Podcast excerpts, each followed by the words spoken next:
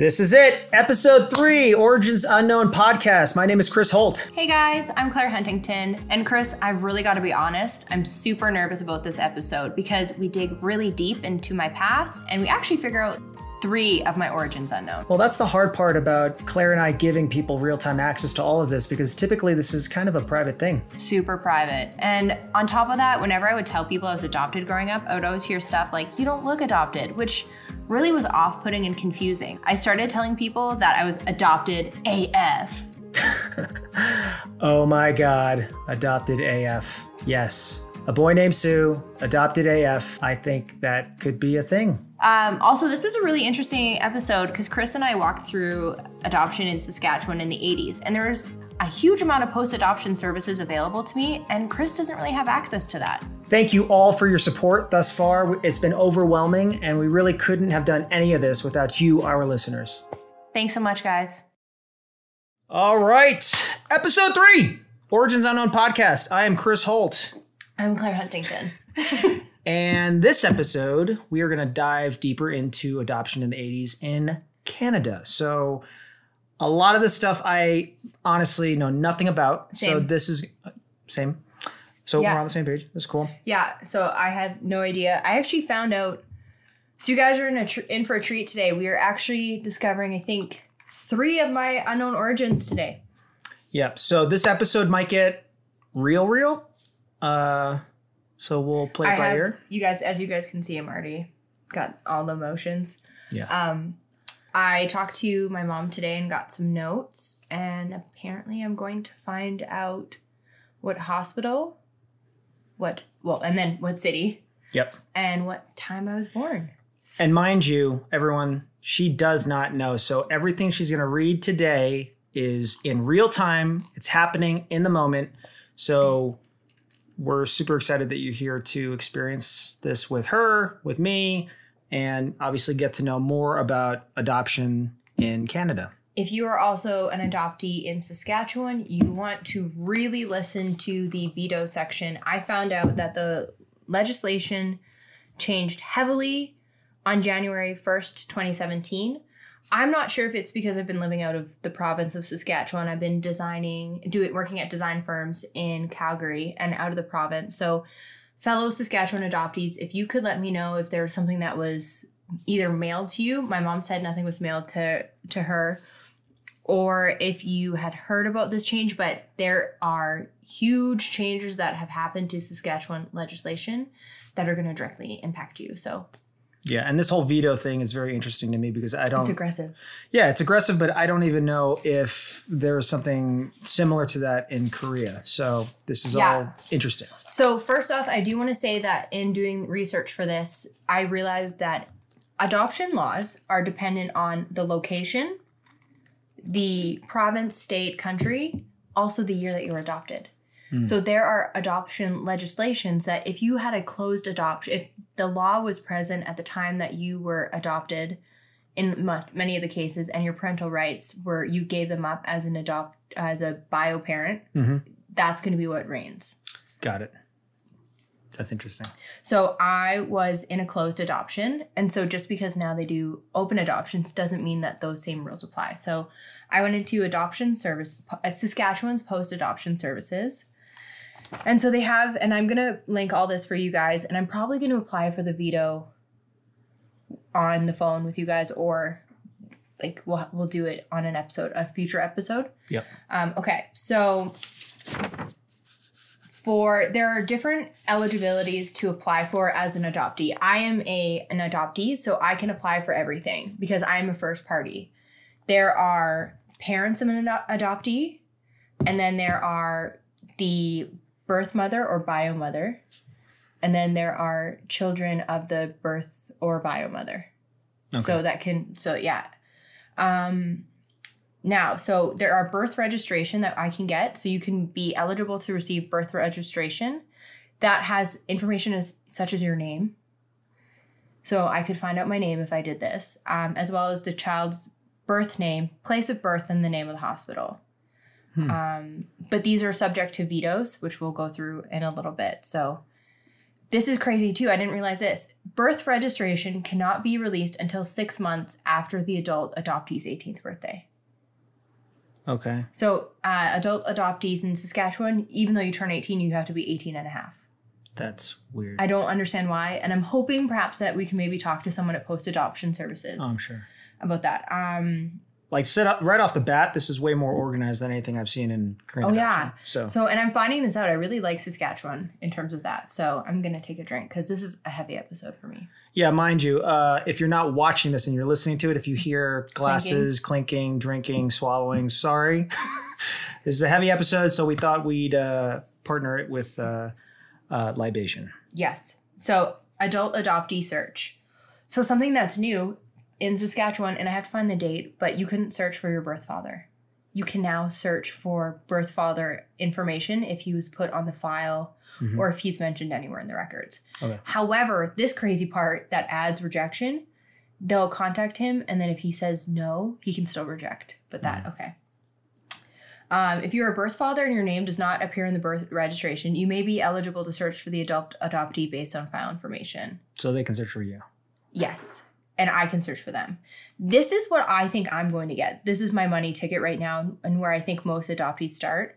Non identifying background information, NIBI, which I like that they, yeah. You may apply for a NIBI if it is confirmed you are a birth parent um, or an adoptee. So this is the adoptee version. So the NIBI includes information and documents from the adoption adoption record, which by law must have third party information removed. So basically, they're setting up laws to give both parties options, essentially, Yeah, which is the total opposite of Korean adoption. Uh, It's yes. yeah. Well, if you also think about it, in Saskatchewan, a Saska- ugh, I can't say my own pro- province. Saskatchewan adoption, the both the adoptee for the most part, and the adopter and the adoptee, and the bio parent are going to be from the same province. Okay. So in Saskatchewan, even our our vehicle registration, we only have one. Oh, Yeah, that's interesting. it's actually awesome. That makes it more efficient. It does. Yeah. Um. Okay. Canada one, Yeah. U.S. zero. We even have it if you're born born in Saskatchewan but adopted out of province. So, um, all right. So this one doesn't matter. I'm all flustered, guys. I'm not usually okay. And then they have part two tips for searching. I love that they have printouts. I mean, I have nothing. I have So, like, basically. So No, I, I have I went to. Post Adoption Services Canada and they were like, here's your post adoption. And they had this all out. And then apparently in 1987, the year I was born, they created a support group for adoptive parents oh, and whatnot. So, but then they had this like really helpful step by step oh, PDF. this is like a, a, a birth parent search for dummies type of thing. Like it, it really maps it Mm-hmm. out for you, which is kind of nice. Yeah. So, and then this tells me what I would have gotten in my information when I was adopted. It could vary, but adult adoptees receive from birth registration. Um, so that I can, this is what I, one of the things I can search for. This is a more in depth search than the NIBI. Got it. So I would get, if I get the birth registration, which this might be a season two, I don't know, birth parent's name, um, birth father's name may or may not be listed. Um, yeah. And then my birth mother's age, year of birth, or exact birth date, her address, if found in the birth registration. Um, but the address could be provided with someone who she was staying with at the time. Mhm. I did find out that in Saskatchewan, a lot of people would go to larger cities back in the 80s, that the hospitals didn't have the capacity to birth babies. Okay. So just because I was born in, uh, I don't know, I think I, I, in like one place, it would be possibly from a surrounding town. Oh, got it. Yeah. Um, okay.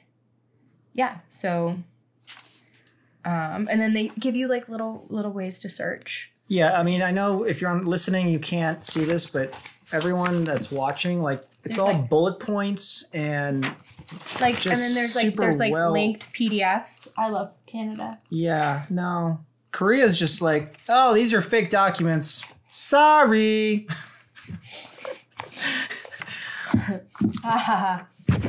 okay, so here's the forms that I might need. Um, like contact preference, acknowledgement of contact preference, veto, birth parent application for service, application for voluntary contact medical search. So it's all really well written. And I'm going to link this. And actually, we might post a copy of this Yeah. in this episode file. yep. Yep. Okay. Here, here's where it gets very. And I, I called my mom and I read this off and I, I said, this sounds very Game of Thronesy. hmm Um, okay. So I'm going to let you. Read the veto. So there are two things. I'll just give a preamble to this because it's very, yeah. Um, so if you were adopted, uh, and you were adopted prior to January 1st, 2017, and since January 1st, 2017, if you are a Saskatchewan adoptee, something I didn't realize, my biological family can try to reach out to me at any time. I'm no longer hmm. protected under the laws of it is to me to go search. Okay. They can now contact post adoption services and request to talk to me Because you're above, or because of that date, or because Yeah. you're above. because 18. I Oh, got it, got it, got it. and Because and because prior to- above 18 yeah so oh this is also important you can't know any information in saskatchewan under the time period that i was adopted close adoption until you're 18 and a half Yep. so that's another thing is that 18 and a you can't know Like, even if your parent i believe even if my mom and dad asked to find it they wouldn't let me Mhm. so that's kind of like Yeah. i could buy smokes before i could find out who it was Right. That's so funny. well, you guys can drink at 18, right? Mm, only in Alberta and Oh. I think BC. I will admit that I did go to university in Alberta for art school and for that reason. So it's 19 in Saskatchewan. Wow. Yeah. Okay. So I'm going to let you read. So this is very important. Saskatchewan adoptees. What is a veto? All right, veto. You are eligible to place a veto against the release of your identifying information on the birth registration if you were adopted prior to January 1st, 2017. If you place a veto, your identifying information will be removed from the birth registration before it is provided to your birth parents or parents, or if they are deceased, to their children. Your veto will terminate upon your death. Sorry, I said that last part like that. It's okay. And then a contact preference. Contact preference. You are eligible to place a contact preference that accompanies the release of the identifying birth registration, which applies regardless when your adoption was granted. If you place a contact preference, your identifying information is released, but you have the opportunity to state what type of contact you want from your birth parents or parents, including no contact. Your contact preference will terminate upon your death. Now read. This is important. If your adoption was granted prior to January 1st, 2017, you are not able to p- place both a veto and a contact preference. You can only place one or the other. Why? I don't know. I'm going to ask someone about that. But so here's the kicker. If you are an adoptee in Saskatchewan, and I'm going to look into different provinces, but I wasn't aware that at any time I could have, I could just be, you know, on Facebook or, well, I don't really go on Instagram or watching Netflix, and I could, could get a call from adoption services saying someone's looking for you. That Is would that- be that- so jarring. Like, uh, you could just be going through your day and, like, right? And, Do you ever did you ever think about that growing up? Like, what if, Someone- regardless of knowing any of this stuff, like, did you ever think, oh, what if they come looking for me? Or mm-mm, mm-mm. yeah, that never. because I was I was protected. I was protected Oh. under a different law. No, no, but set laws as a person, as a kid, did you ever think, what if they come looking for me? I mean, I wonder if other adoptees think, like, oh, what if my birth parents are looking for me? Like, what if they're wondering, are they wondering about me? I wonder on my birthday sometimes. Hmm. I always wonder that used to always be like a weird thing. It's like, uh, have you seen that movie Tangled Yeah. with the, the lights, the lanterns on Yeah. her birthday? So really funny, guys. I'll show you this. I literally have the hair from Tangled. Oh, yeah, the. when they cut it, and it like the turns one brown. round. I'm Yeah, sorry. yeah, I'm yeah. growing out an undercut because pandemic. Yeah. So this is crazy to me that I had no idea. And again, adoptees in Saskatchewan, let me know if you guys knew this. Like, Hmm. that's huge. That's a huge. it's change. huge again i'm just overwhelmed by how organized this is but yes that I was stressed out. I called weird. both my parents and and the immediate panic that we had. So I don't know. I'm wondering if I could place this that only like my siblings could find me. Yeah. But like I feel like when you find one, you find them all. Yeah. Um yeah. That's crazy. And also guys, if you guys are going to be starting to do your adoption search and you're not sure of the everything everything's going to be different based on what year year, what place, what country. I've found out that people were adopted across the border a lot Mm. because they were pretty loosey goosey with the border. I know now we need a passport and whatnot, but they were adopting kids back and forth between across the Oh. border. So um, please reach out at hello at originsunknownpodcast.com. I really enjoyed researching this and I we would love to help you go through and figure that out. And it's overwhelming to do it for yourself. Yeah, absolutely. And I, I- think that part of this whole podcast, most of uh, uh, the people that will be listening or tuning in, I mean, a lot of the stuff, some of it will be kind of new knowledge for all of us. Uh, so, you know, I want everyone to view this podcast as a very organic, open platform kind of system where, like we said from the very beginning, we're not experts here. We're learning as we go on many topics, and there are a lot of topics that we know nothing about. So, you know, we feedback is imperative. We we o- welcome it with open arms. So please email us uh, if you have any information or again any topics you'd like to hear. So I'm not ignoring you guys and texting. Um, my mom texted me this information today, and I got home and gathered a few things together. A few of these things I was saving to put in your baby book. I might have more notes in an old external hard drive. I'll try to hook that up later. I'll send what I have right now. Um, okay. It says, and I'm going to put all this on the episode, but it says, I'm brand new. I weighed, and I've never seen this before, you guys, so I had no idea. I weighed five pounds, eight ounces. Oh, I know how much I weighed. How much did you weigh? Like under two pounds. But you have to also remember I'm a triplet, so we were prematurely born. Why do you always have to be skinnier than me? I mean, if we were born in Sparta, we've been thrown off the cliff. No, they probably would have thought you were some sort of like Roman god or something. No, we were weak little. Like you saw the baby picture. I look like a an alien. Anyway, My eye color was blue, but my eyes, as you can know, are like really weird and dichromatic and different. yeah. Yeah. But um, my hair was light brown, which I don't know from that picture. I don't think so. But no, that looked blonde. um, the name that was chosen for me was Claire Danielle, and it says your grandma Williams, and this is my um, my mom's my adopted family's grandma Williams' middle name was Claire. Was Claire great grandma's was Claire, and we liked the name. She said to look at that. What's twenty forty six? 20, Eight eight forty six. 2046. Oh, time? Yeah. Yeah, 8. 846, that's when you were born? PM? What time is it? It's almost 8 o'clock at 846. no, just, we're not going to be on this podcast for, oh, actually, yeah, maybe close. No, never mind. That's cool. I don't even know what time we were born. 846. Ha. What's that yellow post-it? As she said it, she wrote there on there. Oh. My mom loves post it. I'm mm. like, okay, All right, 846. I'm doing a birth chart tonight. I guess maybe. So this is, I think, also touching upon the the idea that I think a lot of people that are not adopted have this information and they take it for granted. So, you know, you need to understand the context here. You know, you're you're in your mid thirties and Mid thirties. or below mid thirties, sorry, thirty three. that snapped me out real quick. You're like, wait, what? No, not cool, not cool. Um, and you know, you just don't know any of this stuff, and it's a lot of stuff that you wonder forever. You know, other people that have all their information, and they're just like, hey, look at me, I know exactly everything about me.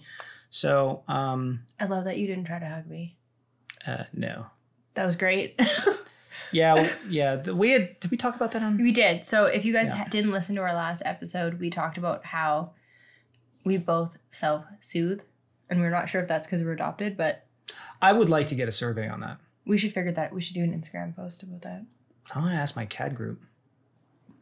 I want to ask my total group. Yeah. I have a group now. Yeah. Um, and then we'll show. I also got a picture, you guys, of me when I was first born, um, and we'll show that after Yep. with your photo. Yep. Oh, What's that? oh, okay. Origin two. I was born in Regina. Okay. Is Or it- I didn't know that. Oh, okay. Origin number three. I was born at the Regina General Hospital. Wait, what does that mean? Origin number three. Like Oh, my sorry, third sorry, sorry. origin. Yeah. So my aunt, I'm gonna have to double check and see. My aunt is a labor and delivery nurse, and basically, I I swear she's probably delivered every baby in Regina. So I'm gonna have to see if she was Yeah. at the Regina General. That'd be crazy. I weighed five pounds eight ounces. My height was 18 inches. No idea what we were. We were preemies. We're probably the size of a hand. I think it's like a foot and a half. No, no, it's not. Can we strike that if I'm wrong? We'll- 12. We'll, we'll, fact check. 12 inches 12 inches of a foot and then that's six inches yeah my head measured 14 inches Why does that sound Big. large? Well, you know what they say. Big larger, head. larger the head, the larger, or bigger the head, the bigger the star. That's from Oh. uh, okay uh, Entourage. my chest was 12 inches Again, I have no idea what i don't know i've never cared Yeah. about baby measurements because they didn't apply to me 12 inches. I yeah, I don't know. okay Well, a five pound baby seems pretty average. That's not bad. At least you weren't like a 10 pound baby. Those things are. my niece was i think nine pounds three ounces Yeah. One of my best friends was 10 and a half pounds, and he was a twin. oh gosh she used index cards um oh oh she's Uh, okay so okay She's just looking through some photos.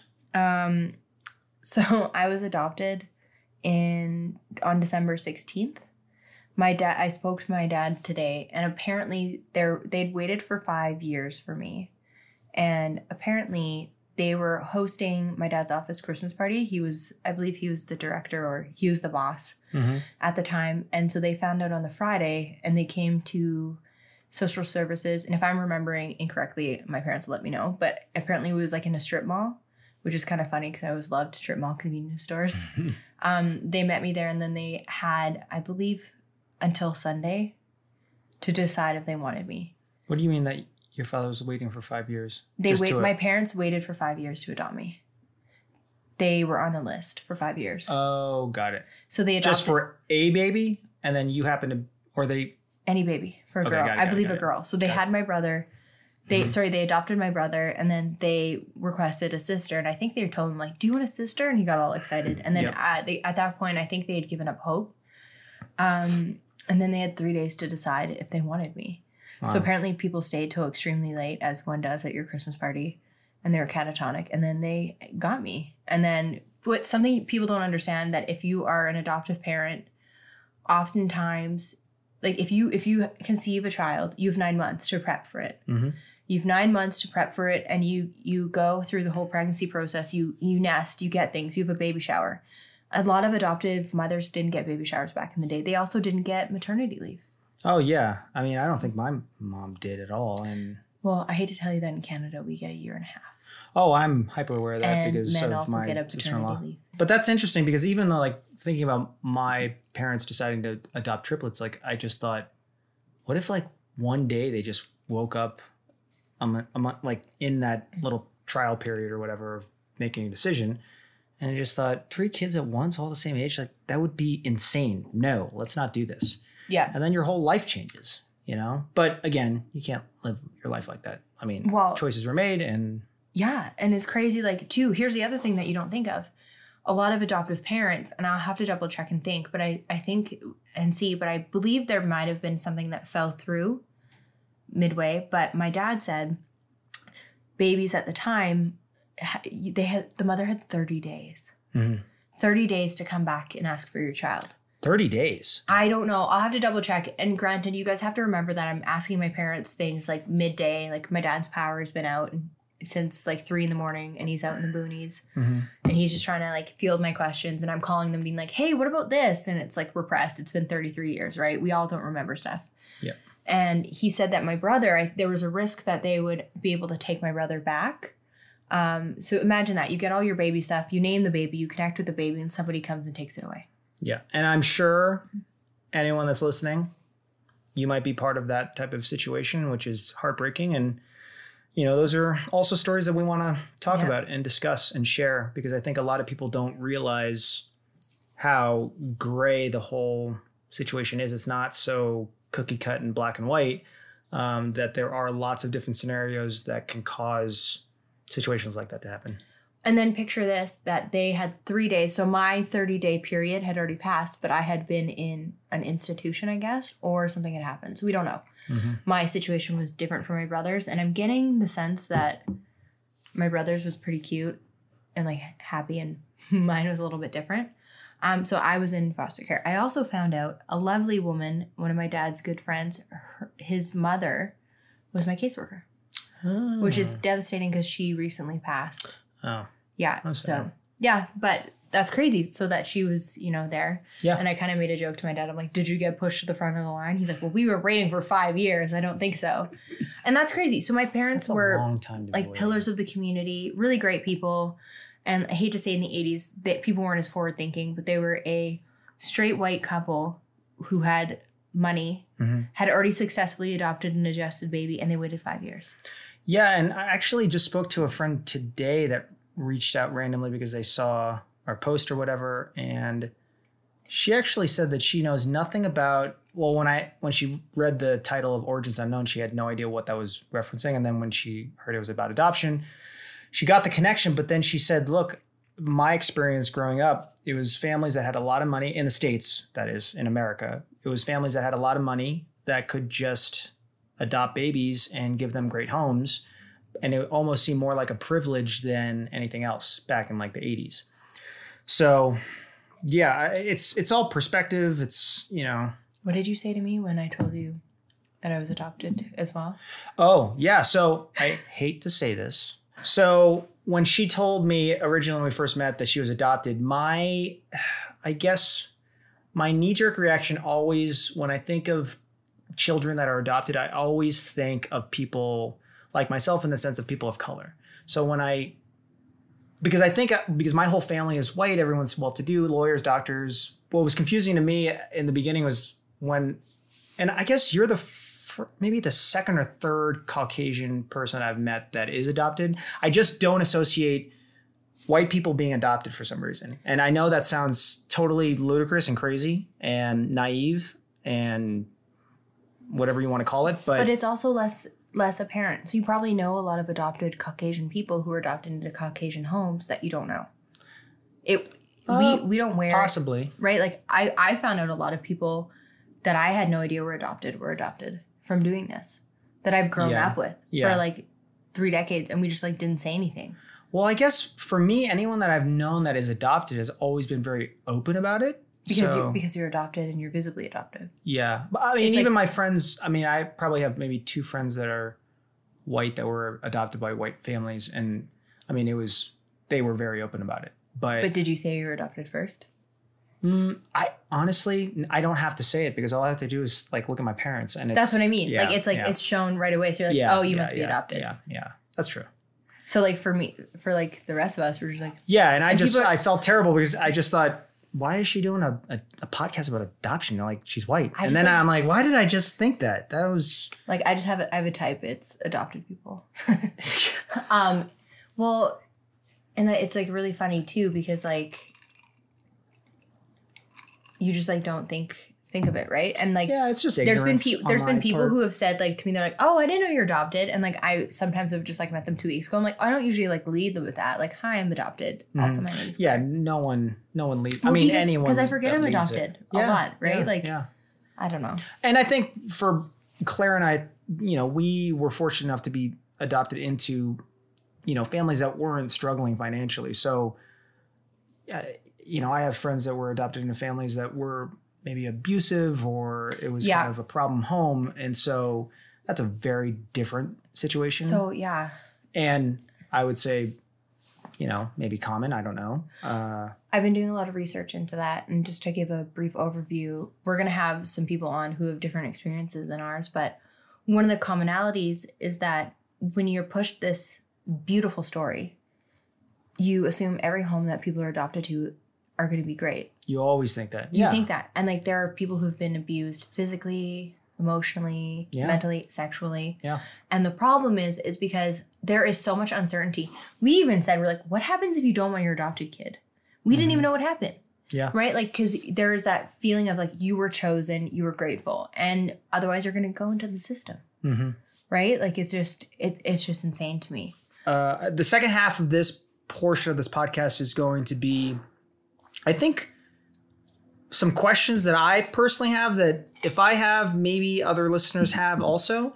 So, like I said on the previous podcast, the idea of open adoption and closed adoption is still very foreign to me. The I was not aware of the concepts. I, I just it, it was just new to me. So I'm still a little fuzzy on open and closed and what that means for both parties, the birth parents and the adoptee.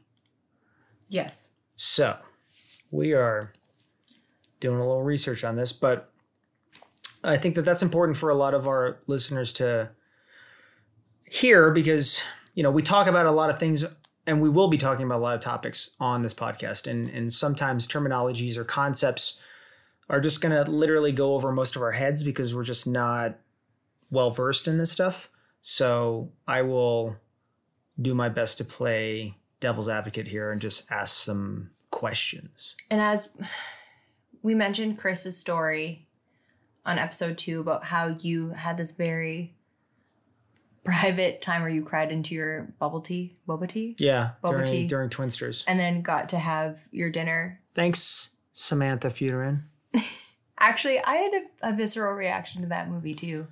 yeah Um, one thing that actually happens with me, completely on a tangent, I get told multiple times that people have seen my doppelganger. And I'm always like, ah, ask them if their mom gave up a baby in 1987. like, I get that probably once a month to the point where my dad's girlfriend at the time was like, I swear I saw Claire in an airport in Paris with the same backpack. Mm. So I don't know. But I get a lot of those comments, but it's always people thinking that all Asians look the same, so that's different. so um i will say that you guys i'm experiencing this real time right now. Um being an adoptee and just being my own weird weird self whatever layers that is i might not have answers for everything. Um adoptees don't usually do this publicly but i felt like it was important to do it with you guys on here.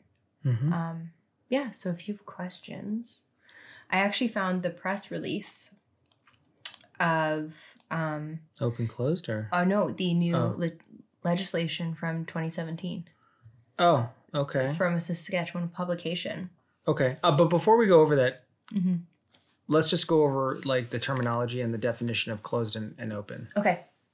And I'll do it from my understanding. We can Yep. apply links, but I want to do it in a broad spectrum so that it applies not just to Saskatchewan. Yes. So, a closed adoption means that you have relinquished your parental rights and your access to that child. There will not be an ongoing So relationship. no connection. No connection. So, usually there is, in, in terms of Saskatchewan, a 30 day, apparently at the time Mhm, I was adopted, out position where they could come back, which is And, very like- terrifying for an Oh. adoptive parent. Yeah. Mm. I think both parties. Yeah. Yeah. Um, and so, and that was after that such time. And I believe you had to be proven as a fit parent Got it. at that time too. So there was, I believe, a level of protection. So closed adoption means that after that 30 day period, you will not be able to have any access to that child. Okay. So then open obviously is the opposite where you can eventually have contact and communication and stuff like that. Yes. Okay. And there was no option, as far as I'm concerned, for a open adoption in the 80s for a government adoption. Um, private adoption, though, it was sometimes when it was a private adoption, the uh, biological mother had a bit more of the control hmm so she could stipulate that she only wanted an open adoption. A lot of other things that would happen to you in Saskatchewan was that a relative would adopt that child and it would wind up being the uh, birth mother's cousin or even sibling. Got it. So what's a private adoption opposed to a closed So, adoption? uh, so a private adoption, which could still be a closed adoption, was done Mm-hmm. outside of the government. Got it. So a lot of private adopt, the only Like way a third party type of thing. Exactly, yeah. Yeah. So it was usually something that was brokered between two people who knew each other with a separate lawyer. Got it. Got it. Got it. Got it. Yes. So and like, so, yeah, just two people that say, "Hey, like, let's just do this because we know each other and we trust each other, and let's just, you well, know." it's like that email we got where someone reached out to this person and said, "Do you want my baby?" hmm So that was the first instances of open adoption or Got people who would know. And so Okay. there was great things with that because you would pass the lineup, not waiting for five years. hmm But then the problem with that therein lied that this person would know where your child was. Yes. and then your child knows where that person is. Yeah. I've known birth mothers who have had open adoptions and they quite love it. However, these people were very well adjusted. hmm Um, Yeah, I mean that's the problem is that this is it's almost like a lottery because there are so many moving parts. So down to just like the developmental you know stages of a person, you know, like Mhm. do they can they adjust? Can they assimilate? Can they feel like they don't have glaring things in their face where it's going to cause trauma or, you know, Mhm. whatever it may be. So, I mean, it's it's really complicated.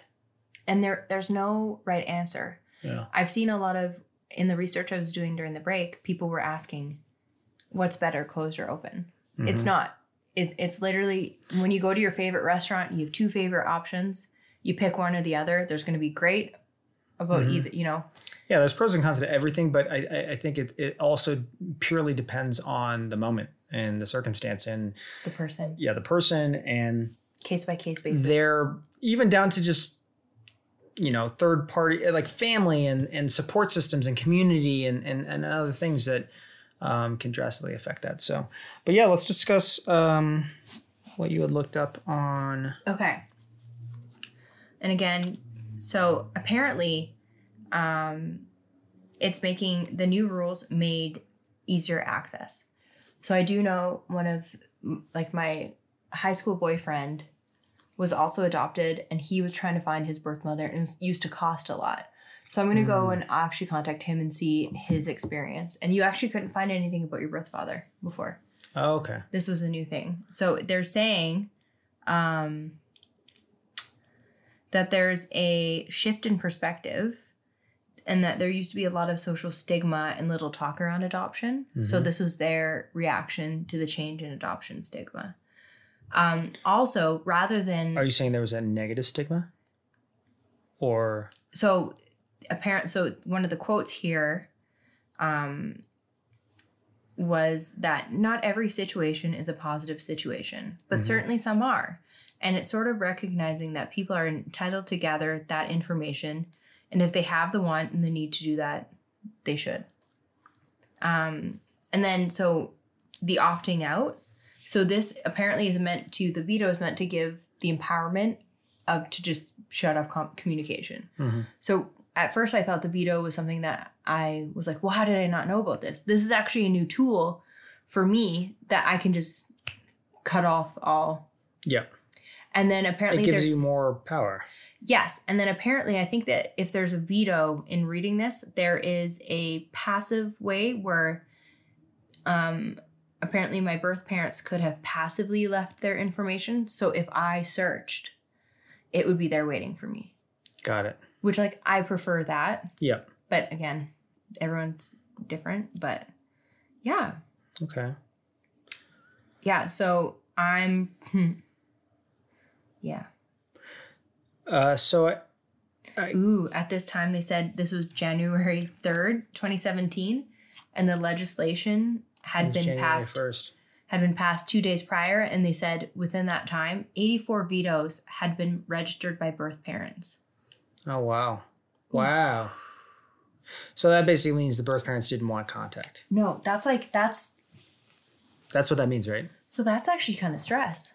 Like I could go try to find my birth family and there'd be a veto. So they would just base. I mean, which is essentially for Korean adoption. That's what they.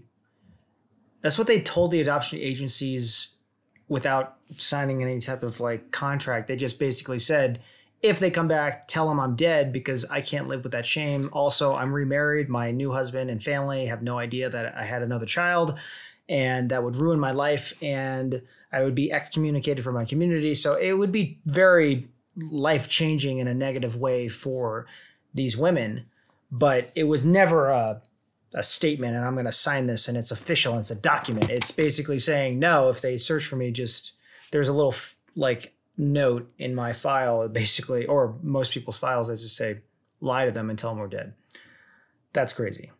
Um, I think, and again, you don't need to answer this, but um, I think a, a question that might arise from viewers or listeners is all the information that you found out today from your birth mother it will all happen My in real adopted time. mother, or sorry adopted mother sorry. My mom. your mom. Um See, guys, this is important that even we get totally caught up in the minutia Yes. of like it's like whoops wrong word. No. Adopted mother. Mom.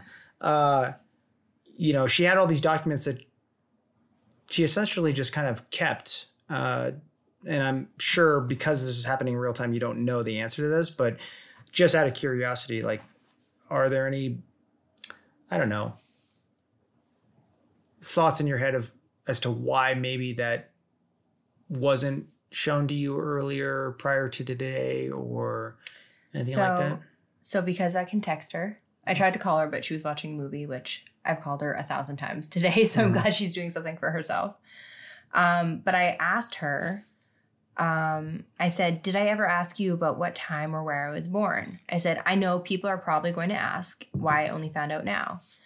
And and I said, I don't really remember asking. I don't. And I really don't remember. okay She said, No, you never asked much. It seemed like you didn't want to know, didn't want to talk about it. A couple times later, when you were in your 20s, we talked about it, uh, as I recall. But as a kid, you never wanted to know. And so I, Look, so just to shed light on my family to kind of give a little perspective, I mean, my parents only told us what they were given with regards to the mm-hmm. documents, which were all forged. So it's that concept of you only know what you know and you don't know what you don't know. So, you know, they didn't know. So I can't fault them. I can't get angry about it because they were fed fake documents. So, you know, I think and again, this goes back to the idea that we are both adopted into well-to-do families, but things are different, you know. And some 100%. people are open with it. Some people are like, ah, I'm a little insecure about it, and maybe they just don't share those things, you know. And and you know, it's Well- it's challenging. the thing is, too, that, you know, I couldn't find anything until I was 18 and a half. Yeah, So I feel like there is also that aspect of fanning the flame.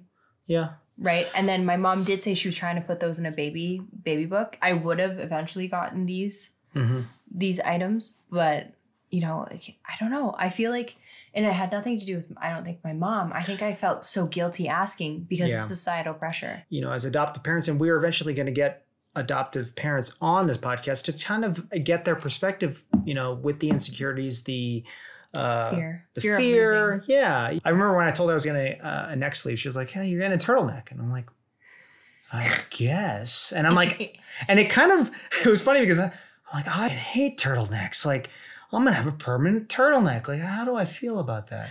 But and Anyway, that's an aside um i will say though like one thing that i can attribute to i remember so and I, I don't mention things about my brother's story that are identifying or anything like that but i remember once we talked about would we search mhm. and I felt this like feeling of panic because my brother's so funny. Like I always Mm. joke, I'm like to, when people meet my family and they're about to walk into my my family home or come to Regina, I say, "Well, remember this last moment where I'm the funniest and nicest Huntington, you know?" yeah, My brother's hilarious and he's always been my idol. And I remember having a panic of like, "Oh no, what if he has a blood sibling? He's not going to he's you know, I'm going to get left behind."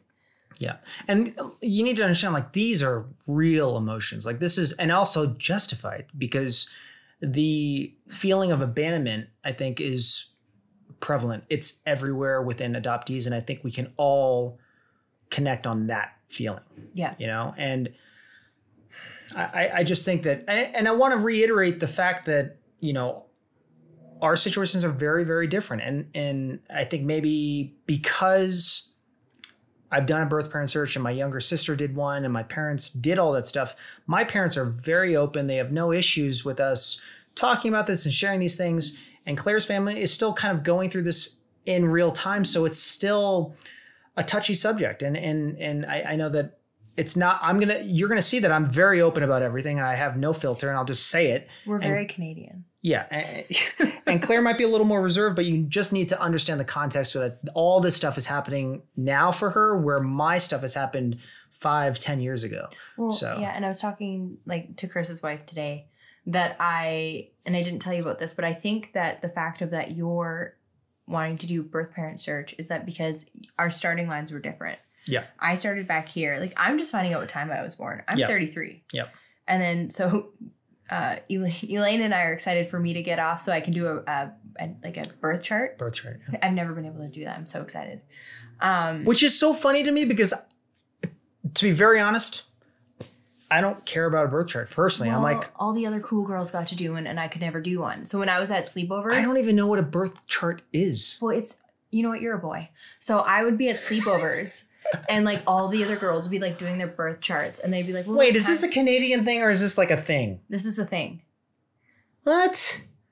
It's a thing. Like this is a sleepover thing? like girls, yeah. We did light as a feather, stiff as a board. Did you freeze each other's bras? Like that was an American thing. No? No. I, I don't know.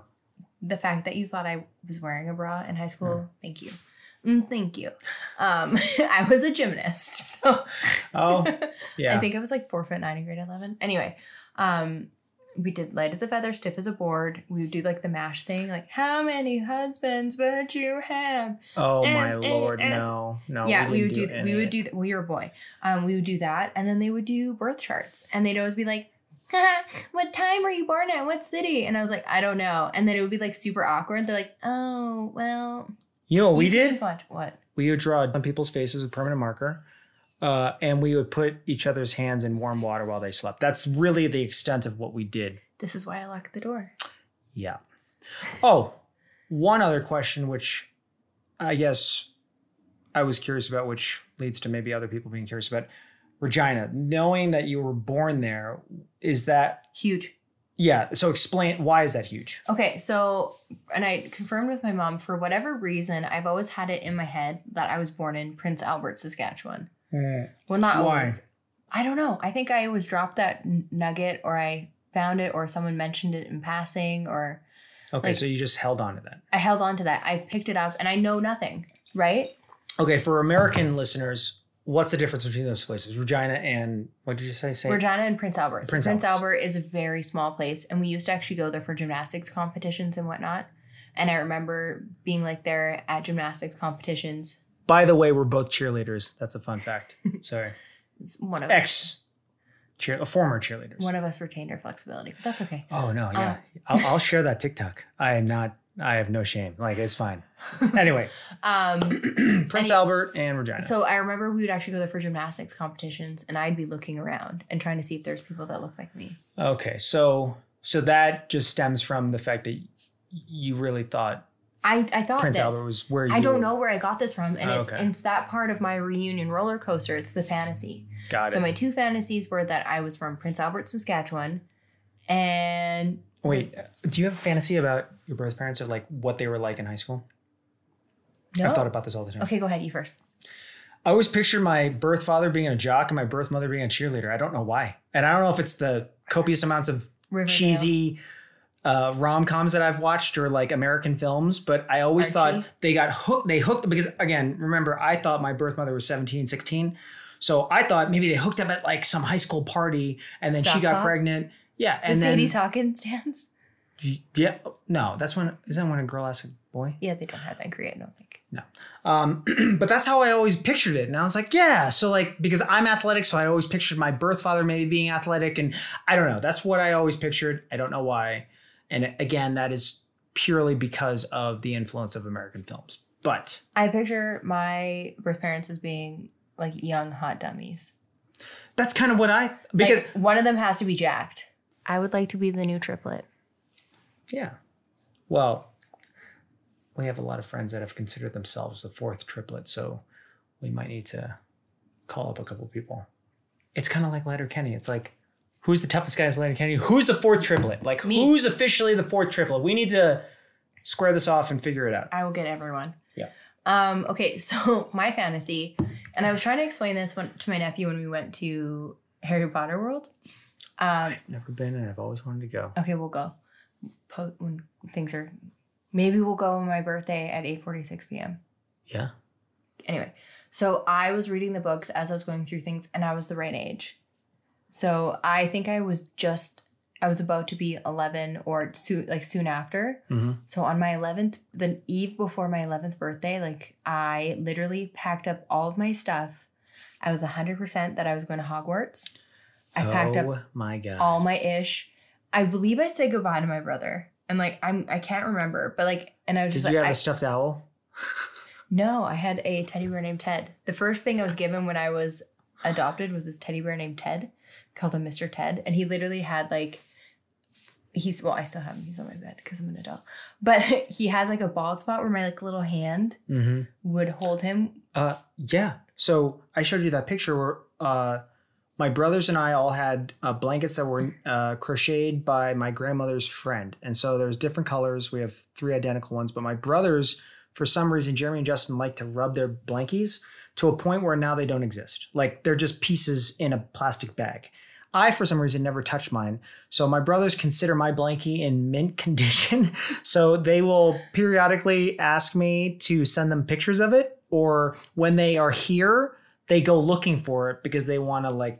It's the weirdest ever. I don't know why, and they're like, "Oh, feel it's like mint. Oh, this is like." Like brand new, and I'm like, dude, this is Stop weird. touching my Stop blankie." touching my blankie. Like, no, Oh my But gosh. yeah. Um. So, but his name was Mr. Ted, and so here's the funny thing is that I was so upset. I still remember we were in our motor. It was a bad day for me. We were in our motorhome driving, and I found out he had a bald spot right here. And then I lost my I lost my jelly shoe. You're a boy, so you won't understand. In a river. It was just a bad day. So I was watching the Goonies. So that year for Christmas, I got a new brand new point zero bear. Okay, wait, hold on. There's so much going on. You just said Jelly, Goonies, and Point Zero Bear. Yeah. What's that? like point zero was like a fancy brand so essentially Oh. like they oh. got me base i think it might have been from new york i think they got me the, the fanciest bear Like a you Harrods yes bear? i think they got me like a harrods bear or something that happened to have like a point zero zip up sweater Got it, got it, got it, got it. and so i was given this bear as a child and how my nanny at the time said that she knew that i was going to be a good person the first thing that i did was grab this new bear and unzip the hoodie rip it off of him and put his hoodie on ted and then discard the new bear Mm. so like that I'm curious actually with, and uh, we can get feedback from other adoptees. Like, are there, is there a, an attachment to an item yeah, like an item, a blankie, a doll, a sensory or- thing, maybe? Yeah, I'm We sure there is. that. But so yeah, I had Or maybe we were just super spoiled and we got cool toys. I don't know. Because I remember growing up, like we got three of everything, you know. And I, it was funny. I went home a couple of years ago. My parents were selling their house in Texas, and uh, they wanted us to go through all our old toys. So we have literally Ninja Turtles, Ghostbusters, He Man. That was and WWF. How dare you? We literally would only get that stuff when my dad would go to the states.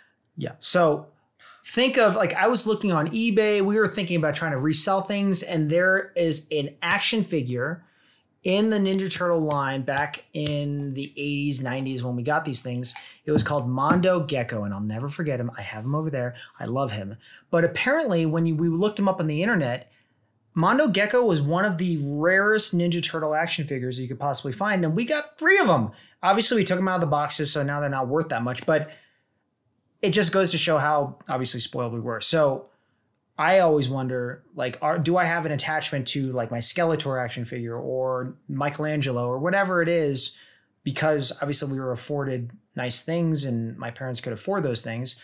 Uh, or, you know, is it a common link with all adoptees, regardless of income and whatever social status, that there was something, regardless of what it was, you had an attachment to?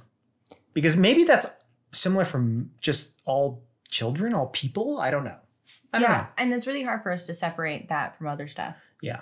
And then getting back into the story where we went on a tangent. Yeah.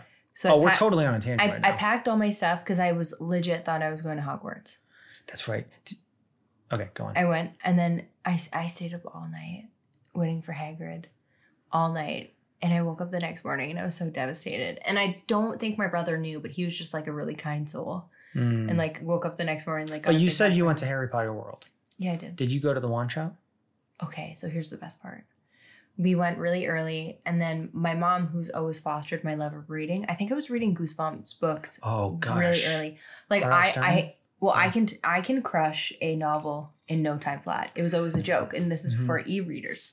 So my mom would have a box, and I would literally crush all those novels. Like I'm, I can still read so fast. It's at the point where like anyone who's ever like lived Did those me Goosebumps books like scare the dickens out of me. Yeah. Yeah. Oh yeah. Hugely. I had no business reading a lot of the things I read. Um, but anyway, so I was just like so excited. So my mom and I, it just happened. It was so fast. We went into like the wand selection ceremony, and it was my mom and I, So cool. and it was early, and so we got in super quick, and we were in there with like a bunch of kids. And so here, you think that they'd pick the kid? No, I'm like, as you Yeah. guys can see, my facial reactions. I'm like, Like like rocking back and forth like like so I was so excited Yeah. and it was so cute. My mom had her old phone and like she has the video and she's giggling and the guy selected me and I got to do like the huh, the huh, nice. huh. and the, I don't know if Wait, you do you have your wand? I like do. still? Yeah. I do. And so and the, it was the interactive one, of course, and it was like Mm. cost so much money, but I got it. And then my nephew and I were just like, Mm. Wingardium Leviosa, swish and flick. We just watched the whole all the the movies. I just watched marathon. number three, so Well, I remember uh, Goosebumps was a book that, or bo- series of books that I just couldn't read all the time because it did scare me. And then I was going to school in Singapore, and Roald Dahl came to visit. Uh, so I As remember if. seeing Roald Dahl, and this was a month before he passed away, which is kind of weird. It was like a month or two. did you Um, but did we had huh? But but no. Um, Okay. But we like I love witches and James or was it James and the Giant Peach, uh, BFG, uh, Matilda, Charlie and Chocolate Factory. Like all love those books. But like this is a super quick interlude. Mhm. Apparently, adopted children have a huge affinity for supernatural stories, origins unknown, Mhm. and it's super common for us to get uh like tied into fiction. Yep. And one of my best friends who's ado- uh, adopted as well, we do this thing where we will text each other and it'll be like Stranger Things. This is Mhm. not a real thing. Or we'll say insert episode like store like whatever TV show it is, Yeah. episode 2 season 1 1057 adoption twist. So if you ever watch once though, I was just like adopt once episode 1 Well, that's what I loved about Matilda was that it was this book about this child that didn't feel like she belonged, obviously, to Yeah. her family because they were polar opposites. She obviously was just hyper intelligent and led to obviously other things, and I just gravitated towards that. And, then even Charlie and Chocolate Factory, I'm like, oh man, like, you know, I feel like my family was the chocolate factory for me. So like I always viewed that as like I was Charlie with like you know, I mean, I had a great or whatever the situation was in Korea, but then I got this lottery ticket to go to the United States, and obviously, you know, and you bought a you bought a golden ticket. I, I actually did. That's another story. I, I my, my one of my brothers, Justin, buys a lot of uh, movie props, and and he sent me a like he's part of like this sub. I didn't know there was a subculture of people that just want to buy movie props. And so he's like, "Hey, look at this golden ticket. It's like a, oh, like an actual replica of the golden ticket." And I'm like, "Oh my god, I don't know why I need to buy that, but buy now." And it was definitely an impulse buy. So One of one of my favorite podcasts, um, and that's why we drink. She bought the Blues Clues uh, Oh. cabinet. really, Yeah, how much was that? I don't know. We could message her. I just want to message her anyway. But yeah, so it's the first step of the reunion roller coaster is fantasy. Mm-hmm. Yeah.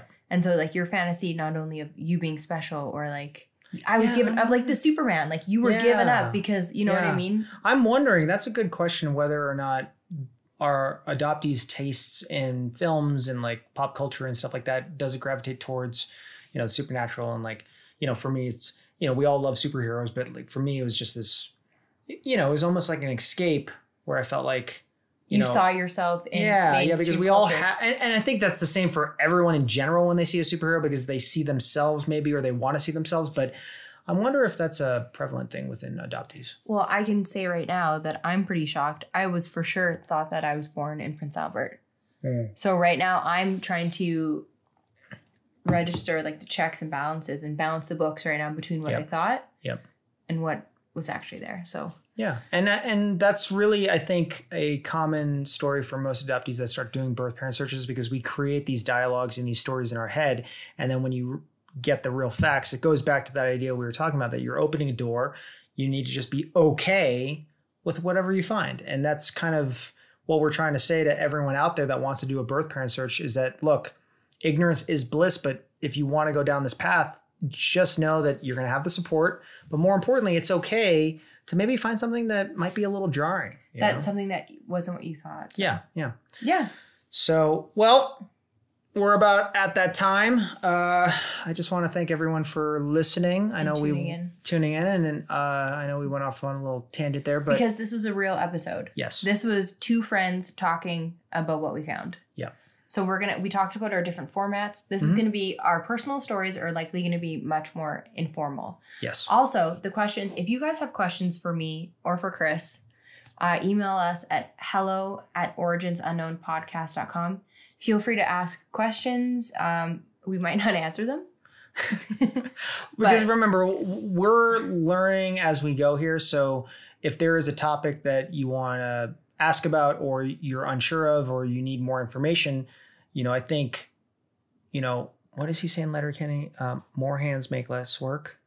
Make less work or make work light. Yeah. So like, Pitter patter, let's get at her. yeah. So we want to basically collectively work together here. So, uh, Even databases and stuff too. So I found out today that ancestry.ca has an adoption area that they're trying to find. I didn't find it. It didn't do anything for me.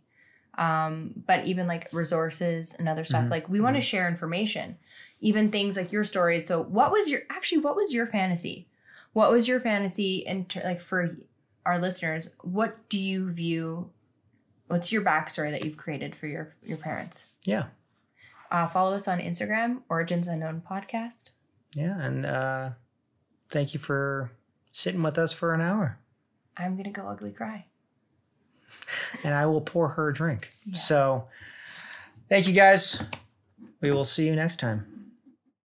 If you'd like to connect with us on Instagram or TikTok, you can find us at. Origins Unknown Podcast. You can follow my co-host at. Beyond the Tats. You can find me at. Sea Bear Huntington. We're also on Twitter. Follow us at O Unknown Podcast. If you'd like to visit our website, it's. originsunknownpodcast.com. Also, if you'd like to send us questions, uh, share your story, or even just say hi, you can send us an email at hello at originsunknownpodcast.com. Special thanks to Pace Randolph for writing, performing, and producing the audio for our podcast. Follow him on Spotify for more wonderful music. I think I walked the long way home. Now fall, just pick me up and hold me close when things get rough.